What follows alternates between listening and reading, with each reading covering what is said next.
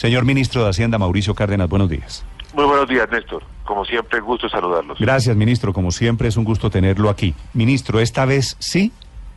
Esta vez sí, ya están dadas las condiciones, es el momento.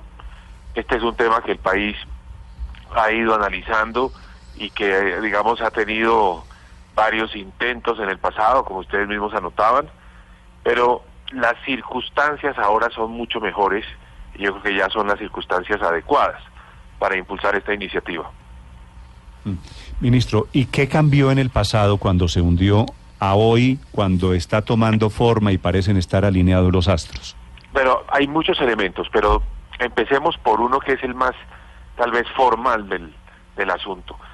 El Banco de la República en el 2016 emitió una nueva familia de billetes. Ya está, digamos, en circulación esa nueva familia. Todos esos billetes que se emitieron en la nueva familia y sus diseños ya no tienen los tres ceros. Eso pasa un poco desapercibido, pero la verdad es que ya esos billetes están diseñados para no tener los tres ceros. Tienen en letras, en letras pequeñas, por cierto, la palabra mil. Entonces el de cien mil es el número 100 grande y al lado tiene en letras la palabra mil. Y lo mismo pasa con todos los billetes, hasta el de dos mil pesos. Entonces lo que va a ocurrir es que simplemente se suprime esa palabra, pero el billete sigue siendo exactamente el mismo. Pero ministro, perdóneme ahí, ¿qué cambia entre los billetes viejos, es cierto, la, vieja ola, eh, que tenían eh, los tres ceros, a estos billetes nuevos que no tienen tres ceros, sino mil en letras? ¿Cuál es la diferencia? Sí, uno de los elementos de la controversia en el pasado era el costo del cambio de la moneda. Entonces eso pues se volvía un tema de debate, de discusión, que había que sacar todos unos nuevos billetes y que eso costaba. Entonces ya eso no es así. Esta nueva familia está diseñada para ser la misma familia de billetes, es decir, los mismos billetes que circularán sin los tres ceros. ¿Qué quiere decir? Que se quita la palabra mil, ya los nuevos que se vayan imprimiendo no van a tener esa palabra mil, pero seguirán siendo exactamente iguales. Pero ministro, discúlpeme, debe ser que por ser lunes, por ser comienzo de semana, yo estoy particularmente cerrado. Pero ¿cuál es la diferencia entre tener que quitarle tres ceros a un billete o quitarle tres letras de mil a otro billete? No, porque los que ya existían, eh, pues había que hacerlos diseñar de nuevo. Eh, no es solo, ya tenían sus números, ya tenían la forma como está diagramado, etcétera este billete ya está diagramado, ya está hecho para que para el usuario sea prácticamente igual el billete de 100 mil nuevo al, al billete de 100 pesos nuevos. Es decir, no hay que hacer otra vez una familia de billetes, no hay que volver a diagramar, no, no tiene, digamos, no tiene ese costo. Ese es un elemento, un primer elemento. Segundo elemento, nosotros habíamos venido discutiendo este tema al interior de la Junta Directiva del Banco de la República, que por cierto es la entidad competente para encargarse de esa transición hacia una moneda sin tres ceros. La Junta Directiva había dicho que era mejor esperar a que la inflación volviera a estar por debajo del 4%, para que, digamos, la situación monetaria estuviera totalmente estabilizada. Eso, pues felizmente ya ocurrió ya la inflación está nuevamente por debajo del 4%. Entonces, otro elemento a favor, simplemente el proyecto de ley estaba, estaba listo, la nueva familia de billetes ya se había eh, emitido, eh, faltaba el elemento de tener la inflación bajo control para que la, el cambio de moneda, la eliminación de los tres ceros, pues eh, no fuera a ser un factor, digamos, de perturbación en ese proceso de reducción de la inflación. Ese es otro elemento que es importante tener en cuenta. ¿Qué más? ¿Qué otro factor? Pues el que dijo el eh, fiscal, el que dijo el fiscal ministro, que en teoría es el gran argumento que es para invalidar las caletas de billetes colombianos. Es correcto. Entonces hay mucho billete viejo eh, de la familia anterior, de los diseños anteriores, que está encaletado y que naturalmente tiene que salir para buscar, digamos, su conversión, porque si no va a perder eh, su valor. Entonces, ese es otro factor que sin duda alguna es importante y que pues ayuda a ir generando también el convencimiento de que esta es una buena medida, es una buena idea. Otro elemento, el país está hoy eh, más abierto, hay más turistas, hay más cambios, digamos, de moneda, simplemente porque tenemos más visitantes. Esto le va a facilitar la vida, porque normalmente esas conversiones ya con tantos números, para uno, pues para nosotros los colombianos ya estamos obviamente acostumbrados y sabemos manejar perfectamente los tres ceros, pero muchas veces para los extranjeros que no están expuestos, no tienen tanta digamos, eh, práctica con estos cambios, con tantos números, con tantos dígitos, es complejo. Entonces también le facilita la vida al turista al tener un cambio mm. en unas unidades más comparables con otros países. ¿Cuál es el costo? ¿Dónde están los costos de cambiar de cambiar de moneda? Es decir, estamos hablando de un cambio de fondo en la economía colombiana y eso afecta tanto al sector público como al sector privado, a las empresas, a los sistemas de contabilidad. ¿Dónde están los costos y de cuánto serían esos costos? Esos costos no están en este momento cuantificados de una manera que yo le pueda decir la cifra exacta es tal, pero lo que sí es cierto es que no son los números de los que se ha hablado y que he leído en prensa de 800 mil millones de pesos. Esa cifra no tiene ningún fundamento, no tiene ningún fundamento. Son costos muchísimo menores, especialmente por lo que le comentaba al comienzo, porque ya los billetes nuevos están diseñados, ya no hay que volver a producir una familia de billetes, ya eso existe. Y los billetes fueron precisamente diseñados para eliminar los tres ceros. O sea que el cambio va a ser un cambio muchísimo menos costoso. ¿Qué significa? ¿Cuáles son los costos? Eh, pues tienen que reimprimirse las listas de precios, los menús, eh, para acomodarse a la eliminación de los tres ceros. De hecho, ya hay algunos restaurantes que no usan los tres ceros, pero eso tendría que ser generalizado. Obviamente esos costos se reducen si el periodo de transición es más largo. Digamos que hay una decisión muy importante para tomar y es por cuánto tiempo pueden coexistir las dos monedas o las dos unidades. Esa es una decisión que nosotros creemos debe dejarse en manos de la Junta Directiva del Banco de la República para que vaya calibrando cuánto tiempo tener estas dos monedas. Para que haya un, un periodo de transición, algo así. Sí, un periodo de transición para que todos nos vayamos acostumbrando más fácilmente, que esto no y, sea... ¿Y ese periodo, ministro, de transición ha sido de cuánto en los países donde se ha hecho esto?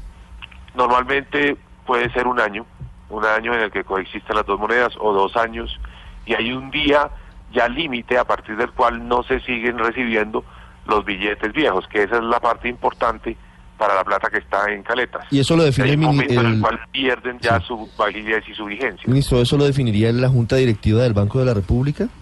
Pues en principio lo define una ley. Esto mm. todo se tiene que tramitar a través del Congreso de la República. La ley es la que va a definir ese periodo de transición. Nuestra propuesta en la ley es que la misma ley diga que la Junta Directiva del Banco de la República tendrá la competencia para ir calibrando pero, ministro, el periodo de transición. Dejen, hacerle una observación. Esta polémica, esta controversia o esta idea arranca el viernes cuando el fiscal Martínez dice la manera de controlar esas caletas es cambiar la moneda, ¿cierto? Sí. Pero si yo tengo una caleta, vamos a suponer que yo tengo mil millones de pesos o qué sé yo, diez mil millones de pesos en una caleta. Y usted dice, y lo están escuchando, usted dice, no, va a haber un periodo de transición de un año o de seis meses pues yo lo que hago es sacar rápidamente la caleta, la deben estar sacando hoy o mañana, porque saben que esa plata va a dejar de valer algo en el momento en que entre la nueva denominación. ¿Eso no termina siendo un poquito inocuo? Eso ya es útil, por el contrario, ya es útil, porque ese dinero encaletado, digamos 10 mil millones de pesos, entonces si sale hoy y llega a un banco, porque la única, la única forma de cambiar esos 10 mil millones de pesos de billetes viejos por los nuevos de la nueva familia es a través de un banco. Entonces ya va a ser visible, ya los bancos van a empezar a ver eh, pues esa, esa intención de parte de, algunas personas de hacer cambios en la moneda o en el tipo de billete en, en montos muy grandes. Entonces ya, ya los bancos pueden empezar a detectar ese tipo de transacciones. Ministro, desde los sectores de la economía han respaldado la posibilidad de este proyecto de ley y de quitarle los tres ceros al, peso actual en Colombia. Sin embargo, Santiago Montenegro de Asofondos, por ejemplo, plantea que esta es una medida en la dirección adecuada, pero que se requiere sobre todo atacar la informalidad y modernizar el Estado para poder combatir eficazmente la criminalidad, porque si no terminan, echa la ley, echa la trampa.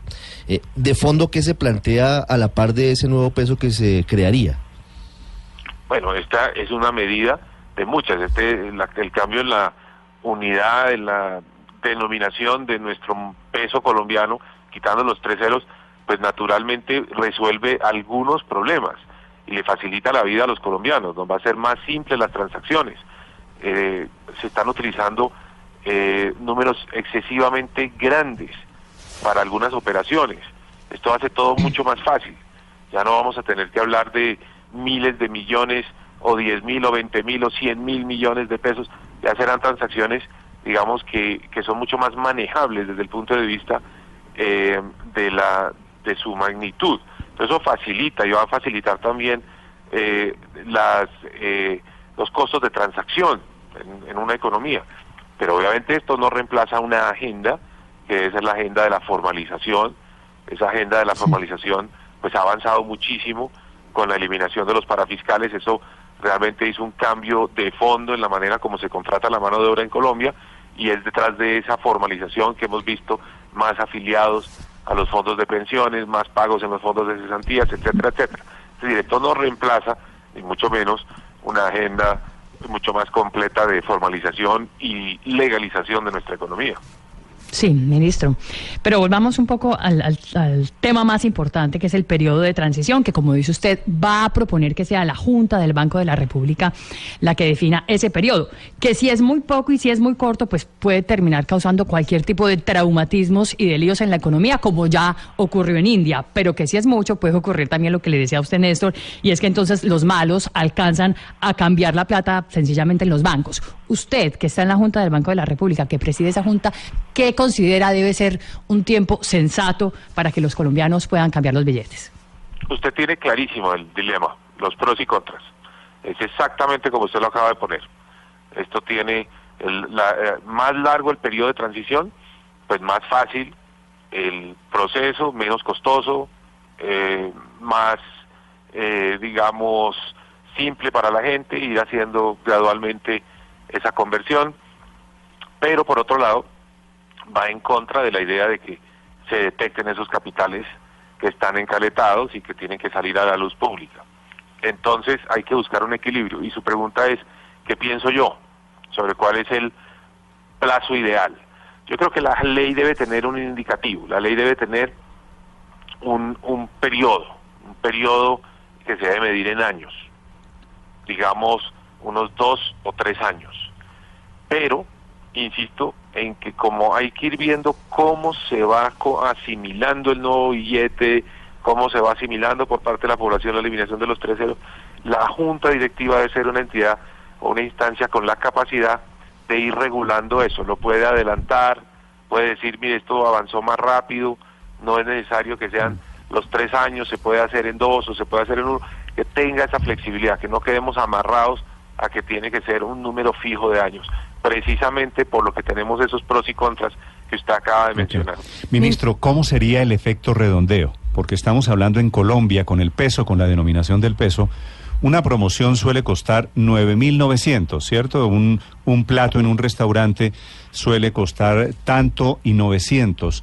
¿Qué pasa cuando le quitan los tres ceros a la, a la moneda, al peso colombiano? Esa es una muy buena pregunta. Entonces, pongamos el caso de 9.900 pesos, un, un, un almuerzo, 9.900 pesos. Entonces, eh, 9.900 pesos va a ser 9 pesos con 90 centavos.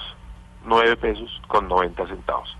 Entonces, eh, van a existir, obviamente, los billetes para pagar esos 9 pesos y las monedas para pagar esos 90 O sea, hay que hacer nuevas monedas. No, se pueden utilizar, todavía se podrían utilizar por un periodo largo porque duran mucho, mucho más esas, esas monedas. Entonces, eh, moneda eh, de 100 pesos, una moneda de 100 pesos que existe hoy en día, sería eh, precisamente la moneda de 10 centavos. Ministro. Claro, pero eso sí es un cambio en la menuda, en, la, en, la, en las monedas, eso sí es un cambio drástico, porque eh, yo, yo no sé cuál sea el efecto, ministro. Le pregunto si usted lo tiene medido, si lo han analizado, lo han examinado de otros países similares, con economías similares, socialmente comparables, en donde la moneda termina valorizándose mucho. Por, por su escasez. Claro, porque, porque 10 centavos van a terminar siendo importantes a la hora de hacer una transacción. Sí, y precisamente por eso es que se debe poder seguir utilizando las monedas viejas. Es decir, esas monedas duran mucho más y se deben poder utilizar, mientras se van em, eh, emitiendo, obviamente, claro, pero, las nuevas monedas de 10 centavos. Pero lo que le pregunto es, en esa tesis de la transición de una moneda a otra sin ceros, ¿la gente va a terminar redondeando? Por ejemplo, el, el, almuerzo, para seguir con el ejemplo que valía 9.900 pesos, pues lo van a subir a 10.000. El, el costo en inflación a, a 10 pesos. Esa, sí, ese, qué bueno que se toca ese punto, Néstor, porque ese siempre es el tema del problema. Ese es el tema del pero, ¿no? El redondeo. Entonces hablemos un momento del redondeo. Volvamos al almuerzo de 9.900 pesos.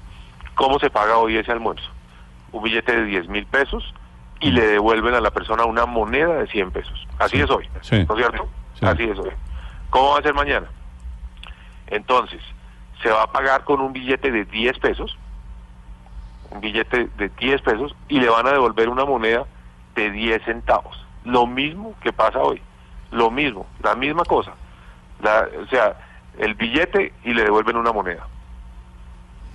Ministro, eh, déjeme volver al tema de los costos. Es que usted dice que no tiene todavía no tienen claro cuánto vale, pero tendrían que sacar del mercado más de dos mil millones de billetes y tendrían también que producir las nuevas monedas. Esto, eh, los 800 mil pesos, los 800 mil millones que, se que manejan algunos no suenan demasiado lejanos de lo que podría costar. ¿Usted tiene alguna valoración de esto, mínima, cercana? Prefiero no especular en este momento para tener exactamente el costo, eh, pero parto de la siguiente base.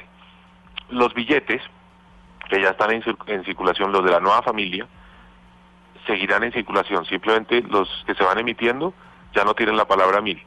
Un billete dura más o menos dos años. Entonces, ¿qué es lo que se hace? Esos billetes se van, van poniéndose en circulación y se van recogiendo los viejos. Entonces, el proceso en sí mismo no debería tener un costo, por ejemplo, si el periodo de transición es de dos años, porque entonces salen los nuevos, van retirándose los viejos, de la misma manera que se habría hecho aún sin el cambio de moneda. Las monedas, las monedas metálicas, llamémoslas así, eh, sí duran más de dos años. Y ahí es donde es muy importante que esas monedas viejas puedan circular más tiempo. Eso, eso baja mucho los costos, porque si esas monedas viejas, digamos la moneda de 100 pesos actual, se puede seguir utilizando por un tiempo, por su equivalente que es 10 centavos en la nueva moneda, eso baja mucho los costos. Pero el, Banco de la República, precisamente el viernes pasado que tuvimos junta, va a hacer la tarea de eh, reestimar a la luz de todo esto nuevo que ha ocurrido, que es especialmente pues el tener una nueva familia de billetes, va a reestimar esos costos. Hay unos costos que son de pedagogía, que es de explicación, de familiarización, de, de, que todos los colombianos nos acostumbremos y eso pues es un tema de comunicaciones, ese es uno de los costos. Ministro, pero lo que usted plantea va a ser un poco confuso para el ciudadano común e incluso para los extranjeros que usted dice que se les quiere facilitar la vida. Tener dos monedas al mismo tiempo o dos billetes, uno que dice dos mil pesos y otro que dice dos pesos, pues entonces a la hora de hacer las transacciones, por lo menos durante un año o dos años que usted está paga planteando. con dos pesos y le devuelven dos mil, por ejemplo. Él paga con cinco pesos y le devuelven dos mil, porque la cosa valía tres pesos. Ah. Por ejemplo, si pago con cinco pesos de los nuevos y valía tres pesos, me devuelven uno de dos mil de los viejos, entonces me parece que eso confundiría mucho al ciudadano común. Y al A ver, volvemos al punto anterior, los billetes son iguales, son exactamente iguales. Pero uno dice pesos, ministro, y el otro no dice mil, perdón, uno dice mil y el otro no dice mil, hay una diferencia importante. Sí, pero son dos pesos nuevos, en los dos casos son dos pesos nuevos. Es decir, eso es parte de la decisión de cuánto de, lo que usted dice es hagamos más corta la transición, válido, me parece bien, ¿no? Eh, que no coexistan por tanto tiempo los dos billetes. Eso está bien. Pero también habrá personas que dicen, necesito más tiempo para acomodarme a esta nueva moneda. Ese es el equilibrio que hay que buscar. Mm. Sí. Ministro, ¿sacarían ustedes nuevamente el billete de 100 mil solo que sin los tres pesos? Y se lo pregunto porque si la idea es darle un golpe a la economía subterránea, pues lo que también se ha demostrado y la experiencia internacional es que esas denominaciones tan altas solamente sirven para digamos, para cometer todo tipo de ilícitos. Ya vio usted también que en Europa quitaron el, euro de mayor denominación. En Estados Unidos también está ese debate si quitar eh, la denominación más alta en dólares. ¿No sería también esta una opción? ¿Considerarían ustedes la posibilidad de que ya no exista no los 100 mil pesos, sino, el, sino los 100 pesos? Bueno, ese es un debate que también se ha dado, que es un poco... Eh, ajeno a si son 100 mil o 100 de los nuevos pesos, porque es la idea de si se debe tener un billete con una alta denominación, es decir, un billete en el caso nuestro de 100 mil pesos. Para hablar del debate hoy, un billete de 100 mil pesos. Hay quienes argumentan que esos billetes de tan alta denominación sirven, le sirven sobre todo a la economía ilegal. Ese es el debate. Eh, y que por lo tanto se deben eliminar. Europa tuvo un billete de 500 euros que ya no lo tiene muy, muy, digamos, limitado. Creo que en algunos casos ya no se emite el de 500 euros. Y con ese argumento es que hay quienes en Colombia han sostenido que no debería existir el billete de 100 mil pesos actual. ¿Qué dice el Banco de la República? Dice no.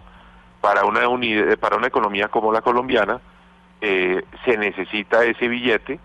Ese billete tampoco es que sea en términos internacionales de un eh, valor excesivamente alto, 100 mil pesos pues son 33 dólares, 34 dólares, no es un monto excesivamente alto, la economía lo necesita y ese es el argumento que ha utilizado el Banco de la República para defender el billete de 100 mil pesos. Sí. Señor ministro, una, una pregunta final. El, me están escribiendo empresarios cómo hacen con sus contabilidades, cómo hacen con sus programas de software ¿Quién va a pagar esos cambios? ¿Cuál es la actitud que tendría el gobierno ante el sector privado, ante el tema de cambiar la denominación de la moneda? Ahí entra nuevamente el tema del periodo de transición. Hay que buscar un equilibrio porque obviamente esos cambios eh, de contabilidad, etcétera, pues requieren un tiempo para que sean lo menos costoso y traumático posible. Entonces, ahí es donde, entre, donde entra ese periodo de, de transición. Ahora, la contabilidad, mm, pues hoy en día ya son esencialmente sistemas, ¿no? No es un tema manual, son sistemas y pues los sistemas se pueden adecuar de forma tal que pues simplemente los eh, balances, los estados financieros, etcétera, se presenten en la nueva en la nueva denominación, quitándole tres dígitos.